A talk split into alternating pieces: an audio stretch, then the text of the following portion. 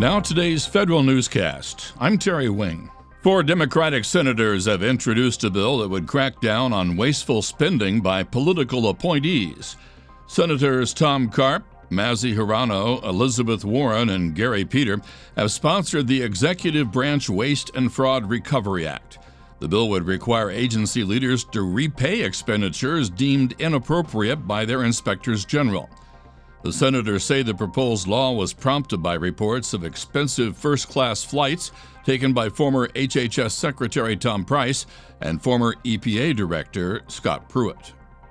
The Office of Personnel Management tells agencies to fully comply with the federal district court's recent ruling on the president's executive orders. OPM Director Jeff Pon says agencies should start to revoke the provisions a judge recently invalidated.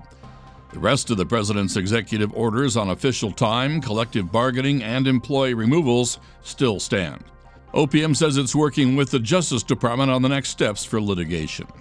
Senate Homeland Security and Governmental Affairs Committee leadership want answers from the DHS Inspector General about its awareness and role in the Federal Emergency Management Agency's investigation into its former Chief Human Capital Officer. Chairman Ron Johnson and Ranking Member Claire McCaskill say the DHS IG received 14 complaints over the past five years that reference the former FEMA HR director. They want to know how far back the complaints go and how the agency's IG handles sexual misconduct complaints. Interior Secretary Ryan Zinke has announced plans to form 12 unified regions as part of the department's reorganization efforts. Interior says it doesn't have immediate plans to move employees and that it's making no reprogramming changes. Zinke tapped Interior's senior executive service members to help stand up new leadership teams for each of the 12 regions and agency bureaus. Zinke described the SES teams as the architects of Interior's reorganization efforts. Army Secretary Mark Esper says his service has its work cut out for it as it grows its active duty force to 500,000. The Pentagon estimates only about 30% of 17 to 24 year olds actually qualify for military service. Things like high private sector employment rates and even obesity impede efforts to meet the new workforce goal. Esper says the Army is looking at everything from cleaning up recruiting storefronts to moving its recruiting locations. He says a new recruiting plan will be unveiled in September. An Hawaiian based soldier has pled guilty to trying to help the Islamic State. Federal News Radio's Jared Serbu has more. Sergeant First Class Ikaika Kang admitted in court that he gave classified information along with a drone designed to track U.S. troops to undercover agents who were posing as ISIS members. Prosecutors say he also used his military knowledge to record training videos for the terrorist group and suggested he would launch a suicide attack at Schofield Barracks near Honolulu. Kang faces 25 years in prison under the plea agreement. Jared Serbu, Federal News Radio.